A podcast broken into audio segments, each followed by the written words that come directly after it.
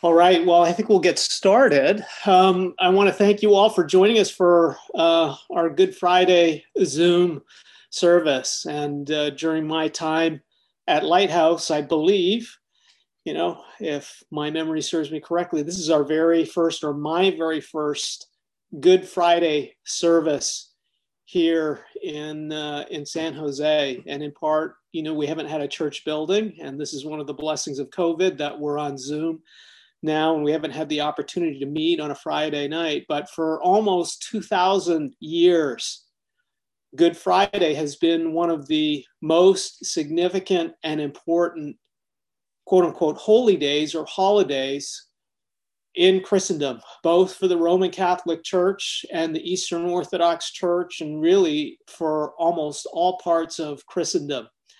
And it's probably one of the closest holidays, along with Easter, but Good Friday in particular, that's actually tied to the actual events because it's tied to the dates typically of when Passover happens on the Jewish calendar.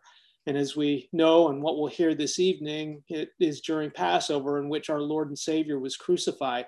And Good Friday within the Christian tradition and I say that, and sometimes traditions are bad things because they distract from the Word of God. But at their best, they point us back to the Word of God. The Good Friday tradition um, in many countries and many places, and certainly when I was growing up in Toronto, Canada, it was actually a statutory holiday, a federal holiday. And uh, people would go at noon for a midday service because, as we'll read today, um, from the Jewish time frame of the sixth hour to the third hour was the time that Jesus was crucified and he was on the cross. And so uh, many churches typically will have a midday service at noon where the saints will gather. And the purpose of the holiday is quite simply just to remember what Jesus did on our behalf, to remember the crucifixion of the Son of God, to remember what the Lord did to his own son for the forgiveness of sins of his people and for our redemption and for our sake. And so uh, this evening, my desire uh, is just to have a very simple evening and to let the scripture speak for itself and to give us a time just to stop and to pause at the end of the day and to remember not so much specifically the calendar date, but to set aside time in our hearts, to set aside Christ as being holy, you know, which is what uh, the Apostle Peter in First Peter exhorts the saints who are suffering to set Christ apart in our hearts as holy, to remember and to never forget what he has done for us, and that all we are, all we do, and all we hope for is really tied not to ourselves and what we've accomplished or what we do. It's tied entirely to our Lord and Savior Jesus Christ, to his word and his work that he has personally given to each one of us. And that's what's made our church what it is. And so um, this evening, what we're going to do, I hope you have your Bibles. Um, we're just going to read through a series of scriptures together. Um, and uh, I'm going to call on different people to read some of them. And to start our evening, um, I'm going to ask uh, our elder and brother Peter Park if he would open our time and this service in prayer.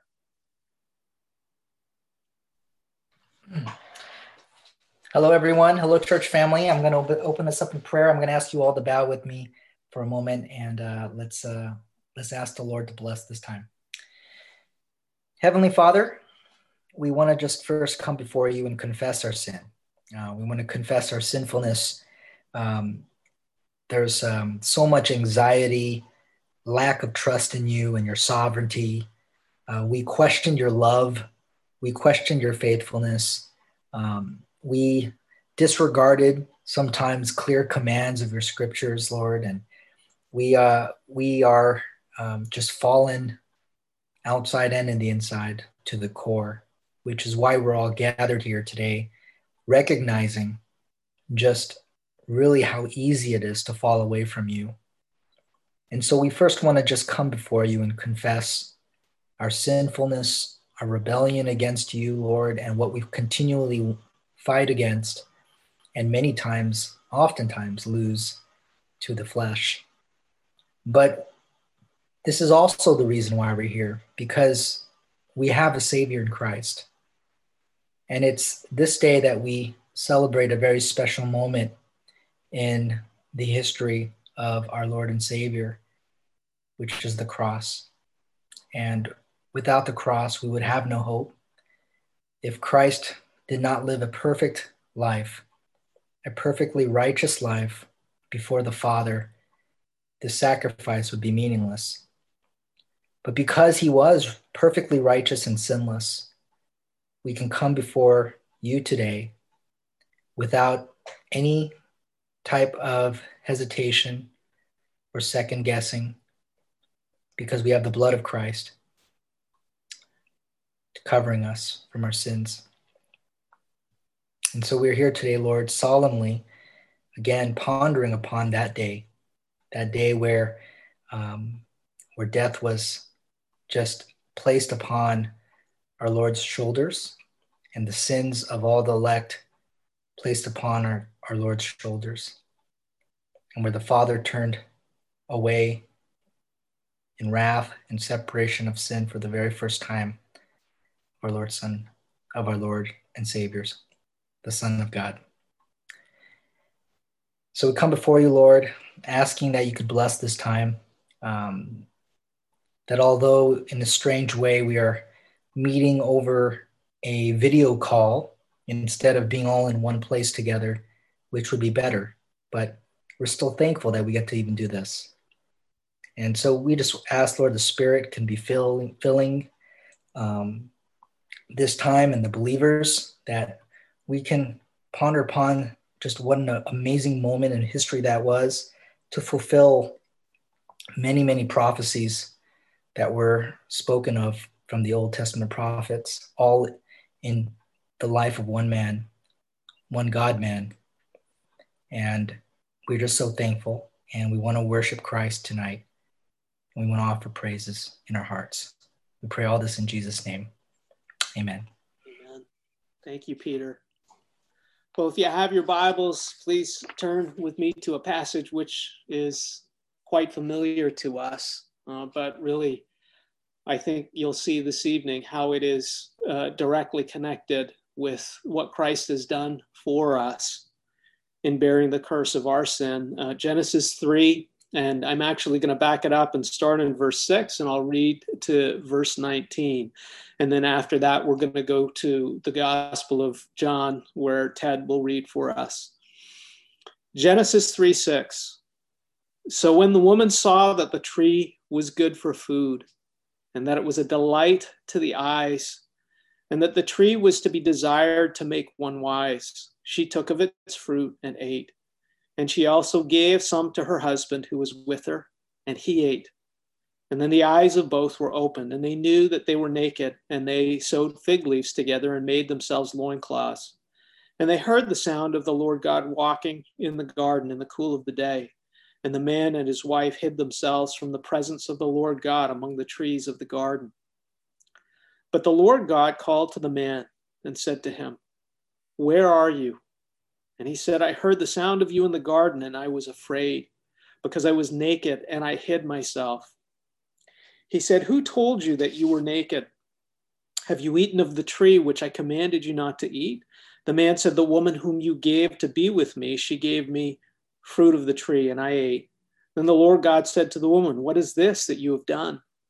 And the woman said, The serpent deceived me, and I ate. The Lord God said to the serpent, Because you have done this, Cursed are you above all livestock and above all beasts of the field. On your belly you shall go, and dust you shall eat all the days of your life. I will put enmity between you and the woman, and between your offspring and her offspring. He shall bruise your head, and you shall bruise his heel. To the woman, he said, I will surely multiply your pain in childbearing. and pain you shall bring forth children. Your desire shall be for your husband, but he shall rule over you. And to Adam he said, Because you have listened to the voice of your wife and have eaten of the tree of which I commanded you, you shall not eat of it. Cursed is the ground because of you. In pain you shall eat of it all the days of your life. Thorns and thistles it shall bring forth for you.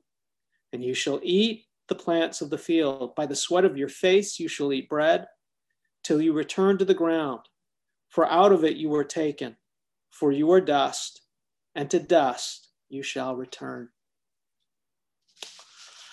Ted, can you read for us John 18, 28 through 19, 15? Sure, I'll give you guys a moment to turn there. So, John chapter 18, uh, we'll start reading at verse 28. Then they led Jesus from the house of Caiaphas to the governor's headquarters. It was early morning. They themselves did not enter the governor's headquarters so that they would not be defiled, but could eat the Passover. So Pilate went outside to them and said, what accusation do you bring against this man? They answered him, If this man were not doing evil, we would not have delivered him over to you. Pilate said to them, Take him yourselves and judge him by your own law. The Jews said to him, It is not lawful for us to put anyone to death. This was to fulfill the word that Jesus had spoken to show by what kind of death he was going to die. So Pilate entered his headquarters again and called Jesus and said to him, Are you the king of the Jews? Jesus answered, Do you say this of your own accord, or did others say it to you about me? Pilate answered, Am I a Jew? Your own nation and the chief priests have delivered you over to me. What have you done? Jesus answered, My kingdom is not of this world. If my kingdom were of this world, my servants would have been fighting that I might not be delivered over to the Jews. But my kingdom is not from the world. Then Pilate said to him, So you are a king? And Jesus answered, You say that I am a king. For this purpose I was born, and for this purpose I have come into the world, to bear witness to the truth. Everyone who is of the truth listens to my voice. Pilate said to him, What is truth? After he had said this, he went back outside to the Jews and told them, I find no guilt in him. But you have a custom that I should release one man for you at the Passover. So do you want me to release to you the king of the Jews? They cried out again, Not this man, but Barabbas. Now, Barabbas was a robber. Then Pilate took Jesus and flogged him. And the soldiers twisted together a crown of thorns and put it on his head and arrayed him in a purple robe. They came up to him, saying, Hail, King of the Jews, and struck him with their hands. Pilate went out again and said to them, See, I am bringing him out to you that you may know that I find no guilt in him. So Jesus came out wearing the crown of thorns and the purple robe. Pilate said to them, Behold the man. When the chief priests and the officers saw him, they cried out, Crucify him, crucify him. Pilate said to them, Take him yourselves and crucify him, for I find no guilt in him. The Jews answered him, We have a law, and according to that law, he ought to die because he has made himself the Son of God. When Pilate heard this statement, he was even more afraid. He entered his headquarters again and said to Jesus, Where are you from? But Jesus gave him no answer. So Pilate said to him, You will not speak to me? Do you not know that I have authority to release you and authority to crucify you? Jesus answered him, you would have no authority over me at all, unless it had been given you from above. Therefore, he who delivered me over to you has the greater sin. From then on, Pilate sought to release him, but the Jews cried out, If you release this man, you are not Caesar's friend. Everyone who makes himself a king opposes Caesar. So when Pilate heard these words, he brought Jesus out and sat down on the judgment seat at a place called the stone pavement in and in Aramaic, Gabbatha. Now it was the day of preparation of the Passover. It was about the sixth hour. he said to the Jews, Behold your king. They cried out, Away with him! Away with him! Crucify him! Pilate said to them, Shall I crucify your king? The priest, chief priests answered, We have no king but Caesar. Peter, can you read for us Luke 23, 26 through 49?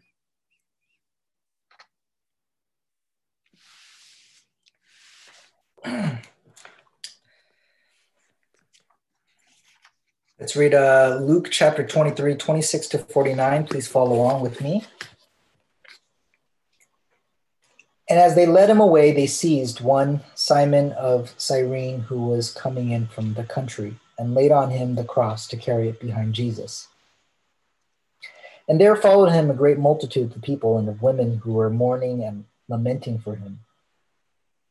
But turning to them, Jesus said, Daughters of Jerusalem, do not weep for me, but weep for yourselves and for your children.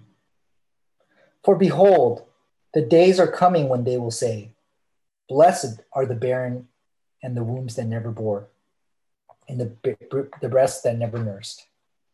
Then they will begin to say to the mountains, Fall on us, and to the hills, Cover us. For if they do these things when the wood is green, what will happen when it is dry? Two others who were criminals were led away to be put to death with him. And when they came to the place that is called the skull, there they crucified him and the criminals, one on his right and one on his left. And Jesus said, Father, forgive them, for they know not what they do. And they cast lots to divide his garments.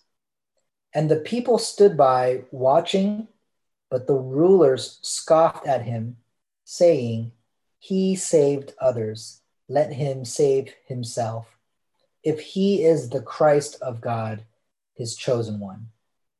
The soldiers also mocked him, coming up and offering him sour wine and saying, If you are the king of the Jews, save yourself. There was also an inscription over him This is the king of the Jews. One of the criminals who were hanged railed at him, saying, are you not the Christ? Save yourself and us. But the other rebuked him, saying, Do you not fear God, since you are under the same sentence of condemnation? And we indeed justly, for we are receiving the due reward of our deeds. But this man has done nothing wrong. And he said, Jesus, remember me when you come into your kingdom. And he said to him, Truly I say to you, today you will be with me in paradise. It was now about the sixth hour, and there was darkness over the whole land until the ninth hour, while the sun's light failed, and the curtain of the temple was torn in two. Then Jesus, calling out with a loud voice, said, Father, into your hands I commit my spirit. And having said this, he breathed his last. Now, when the centurion saw what had taken place, he praised God, saying, Certainly this man was innocent. And all the crowds that had assembled for this spectacle, when they saw what had taken place, returned home beating their breasts. And all his acquaintances and the women who had followed him from Galilee stood at a distance watching these things. Peter, could you finish the end of the chapter? I'm sorry. Could you go to 56? Sure. Now, there was a man named Joseph from the Jewish town of Arimathea. He was a member of the council, a good and righteous man who had not consented to their decision and action, and he was looking for the kingdom of God. This man went to Pilate and asked for the body of Jesus. Then he took it down and wrapped it in linen shroud and laid him in a tomb cut in stone, where no one had ever yet been laid. It was the day of preparation, and the Sabbath was beginning. The women who had come with him from Galilee followed and saw the tomb and how his body was laid. Then they returned and prepared spices and ointments. On the Sabbath, they rested according to the commandment. Thank you. All right, if we could go back to our Old Testament and go to Isaiah 52, verse 13. Isaiah 52, verse 13. We'll give you a moment to, to get there.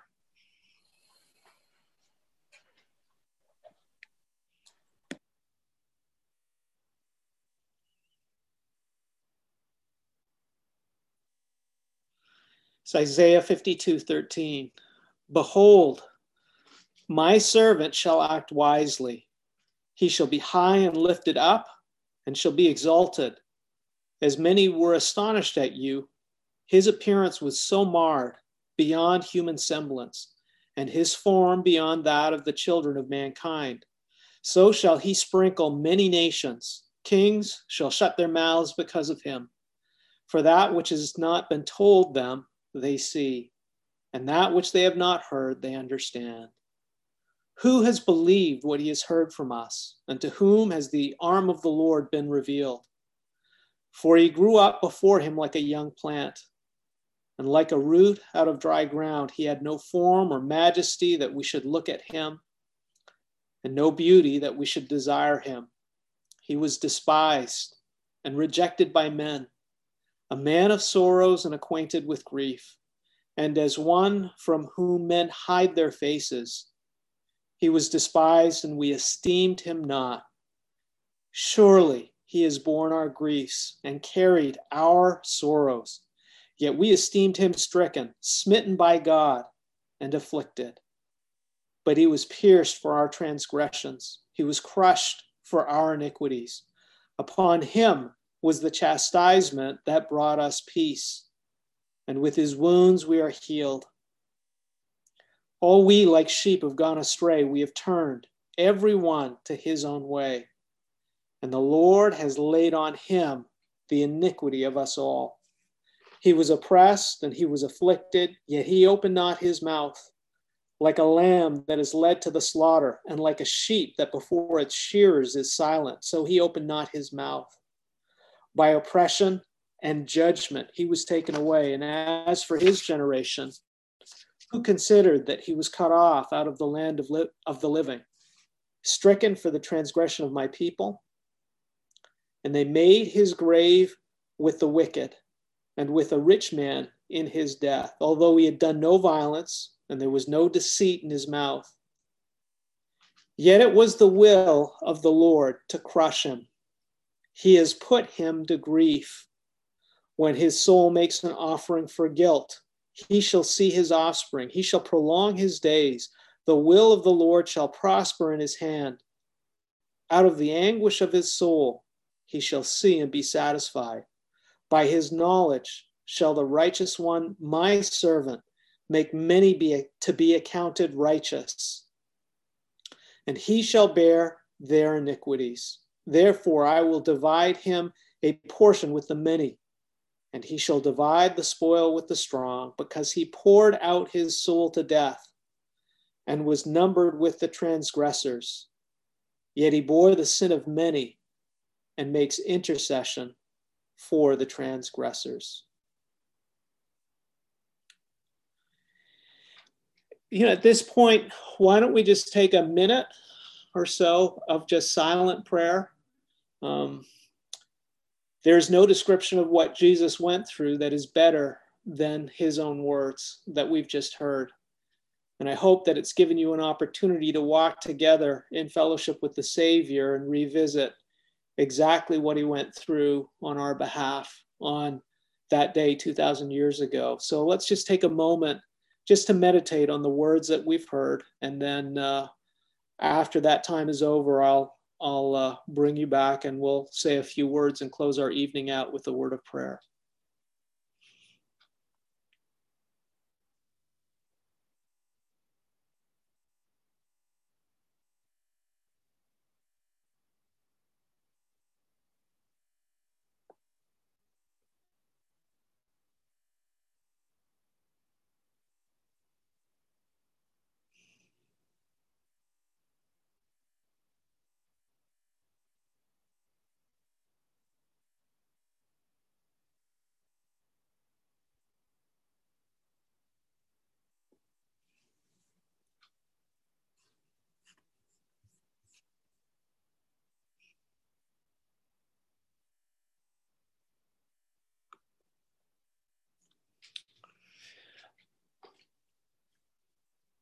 Our theme this evening is remembering the curse of sin and also remembering the cost of grace. And obviously, those two are linked. And uh, this has been a year for many people in our country and many people we know that has been filled with loss.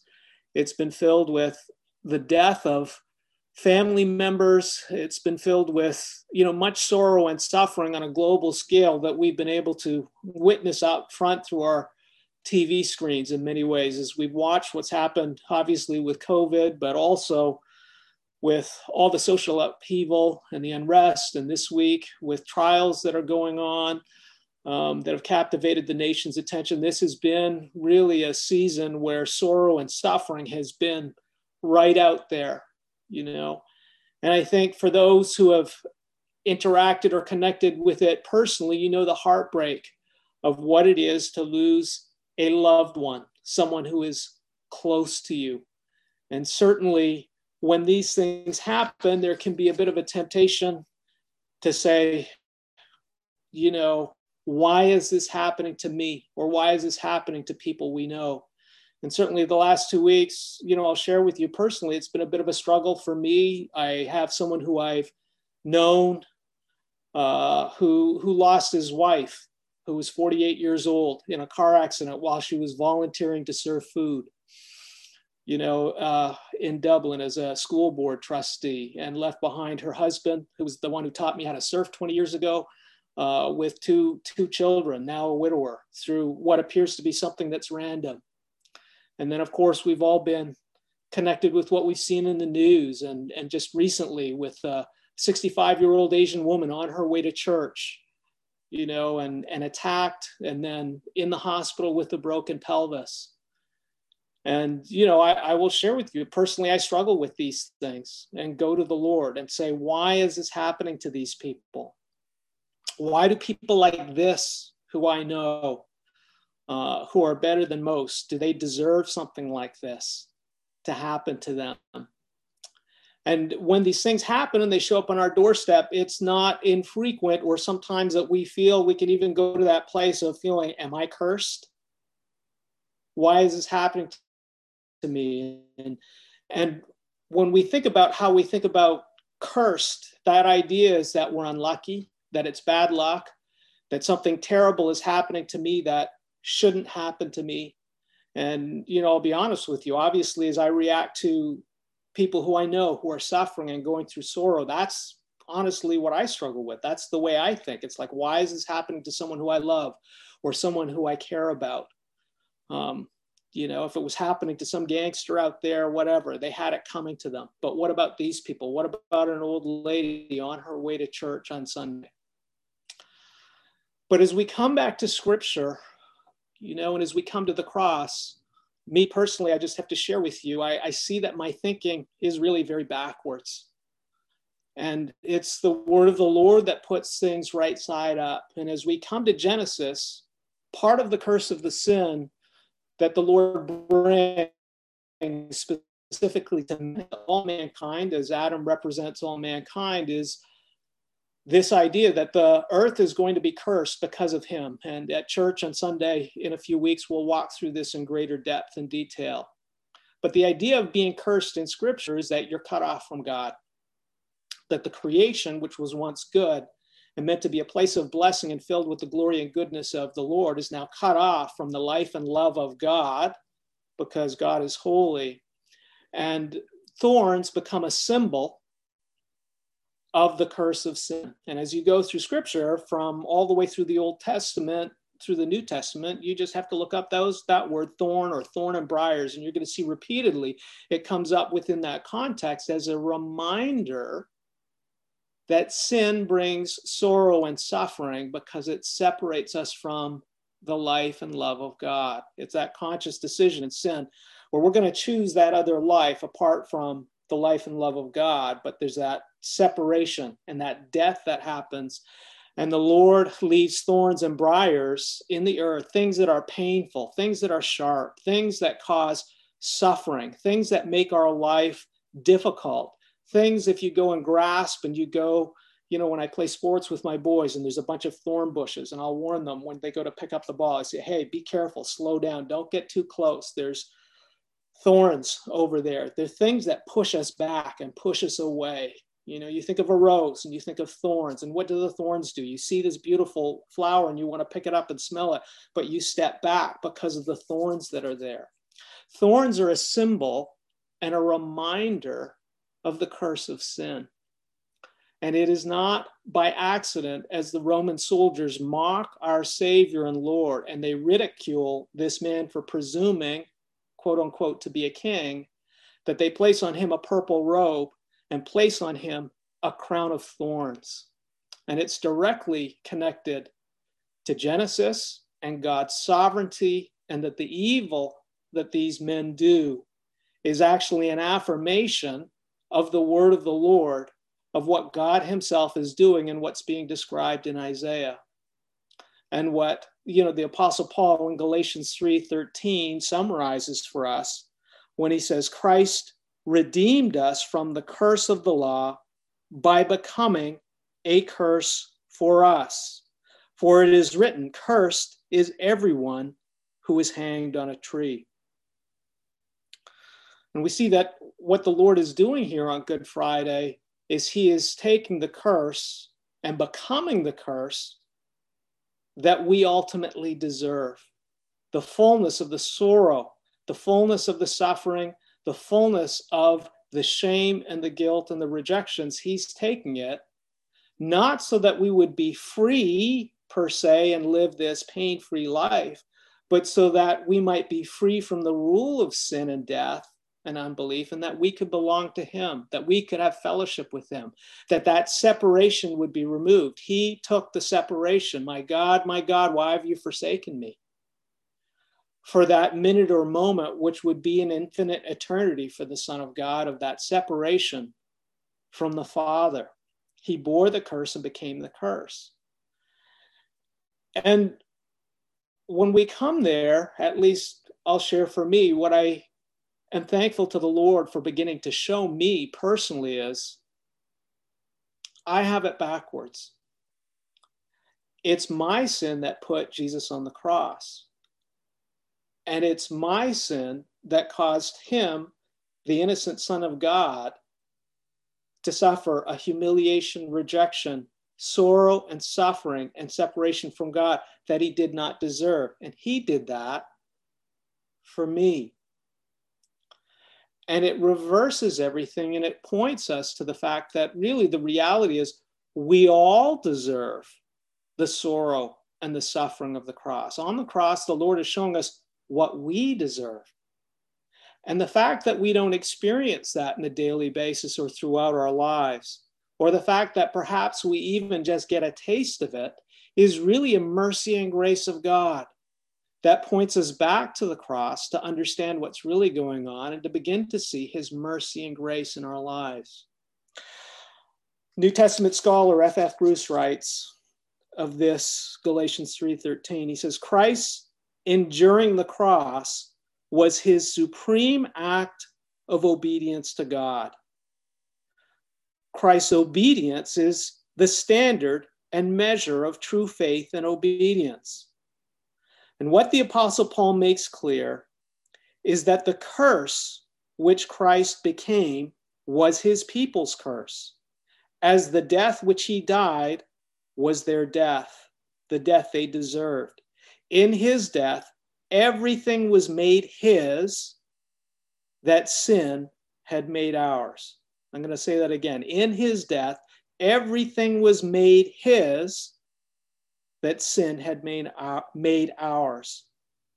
And everything that was his was made ours by grace through faith in him. The cross is the great exchange. And it causes us to stop, hopefully, and put things in perspective to remember the curse of sin, but also the cost of grace what price was paid so that we could be his children, that we could belong to him. Yes, we still deal with sorrow. Yes, we still deal with suffering. Yes, we still have painful moments in our lives, and we will lose people we love, and we will suffer things that we think, by comparison, perhaps we don't deserve when we compare ourselves with others until we come to the cross. And then when we see what we are guilty of, that we are the ones who didn't put just someone in the hospital, but we put someone on the cross, we begin to see the mercy and grace and love that Christ displayed for each one of us. We begin to see the foundation of what the church is meant to be. And we begin to see the beauty of God's love and justice that are tied together on the cross as a gift for us. We begin to see a God who is willing to suffer and become the curse of sin so that in exchange we might belong to Him and receive all that He is His life and His love, His fellowship with the Father and the Son and the Holy Spirit. A fellowship that begins here, but we will not see fully until after we have died or until Christ comes again. This is a great sacrifice, and there is no greater love than what we see demonstrated on the cross of Christ. So, this evening, as we close out, um, I'm going to ask Ted to close our time in prayer. But I hope for the rest of the evening and for the rest of the weekend, you take the time really to rejoice and to give thanks in gratitude for what Christ has done, but also perhaps too, as we think of how much we have been forgiven, it's worth stopping to think of others that we need to forgive. What we have been given and forgiven on the cross is immeasurable.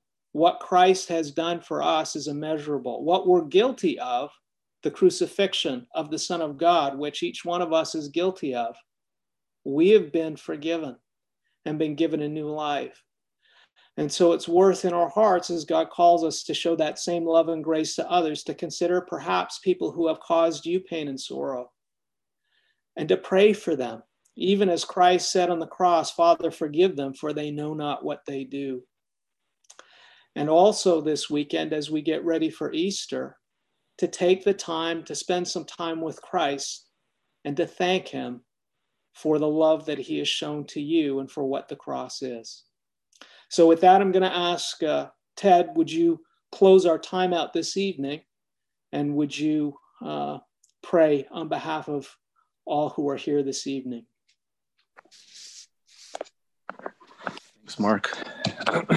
Let's pray and close our time together.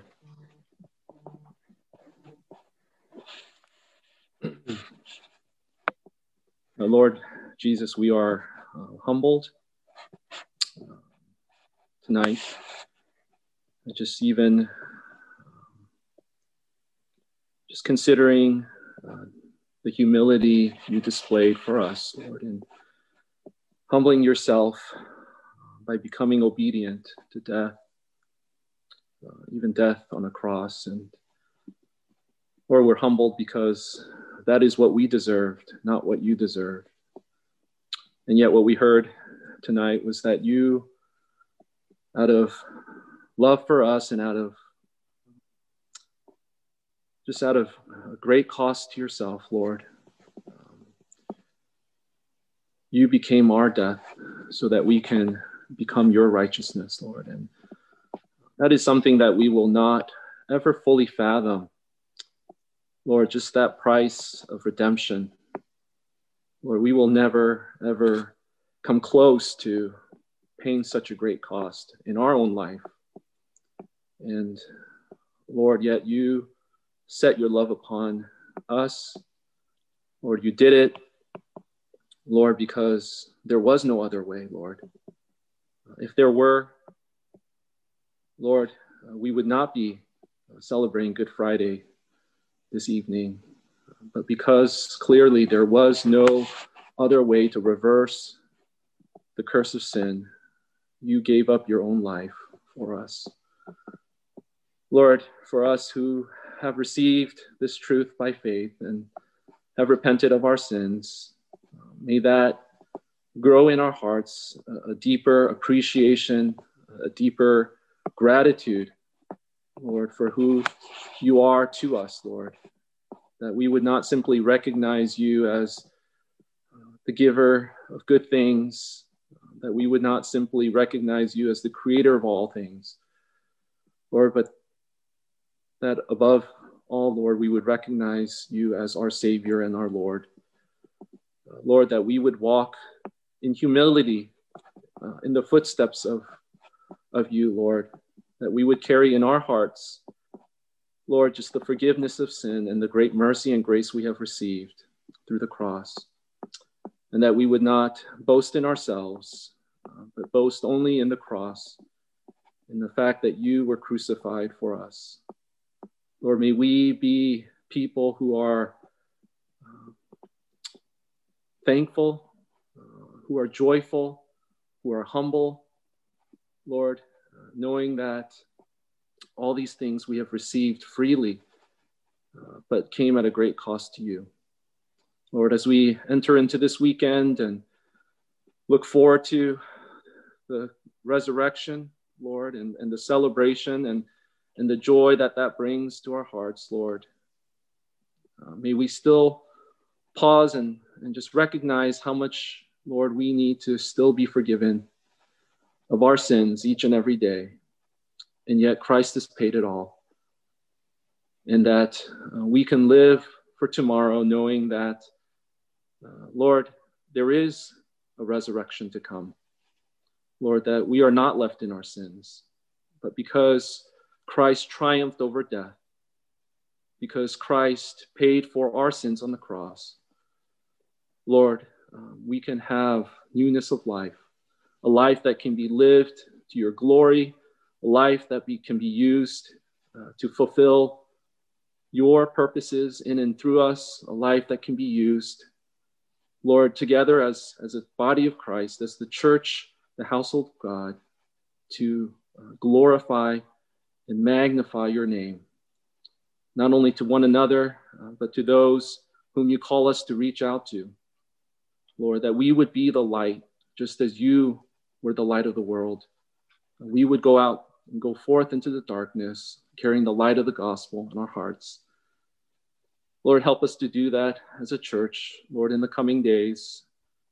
Lord, help us to consider, Lord, how we can continue to walk by faith, strengthened and encouraged by the message of the cross,